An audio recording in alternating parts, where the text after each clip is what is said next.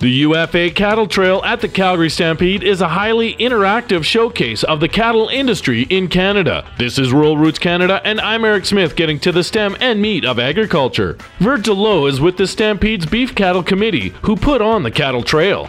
We bring hundreds of different people and uh, tens of different exhibitors together to talk about the Alberta beef industry and share it with hundreds of thousands of guests here at the Calgary Stampede. Cow-calf producer Brad Osachuk from Jenner, Alberta, who is with the Alberta Beef Producers, says they are thankful for this opportunity to talk to customers. For allowing us to set up here at Stampede and connect with the consumers as producers, get the word out, find out what people's thoughts are and concerns, try to uh, relay a good message out and answer any questions that consumers may have about our product. Abe Van Mel with the Canadian Beef Center of Excellence says he likes to help educate consumers about the beef. To actually understand the, the beef products a little bit better, how they're cooked, and uh, all of the different cuts that can be processed from uh, the different animals that we are using for food in Canada. The UFA Cattle Trail was once again a big hit for so many of the Stampede's many guests from around the world. I'm Joel Dawson from Queensland, Australia. Uh, work in the auction industry in Australia and uh, just been here today at the UFA Cattle Trail.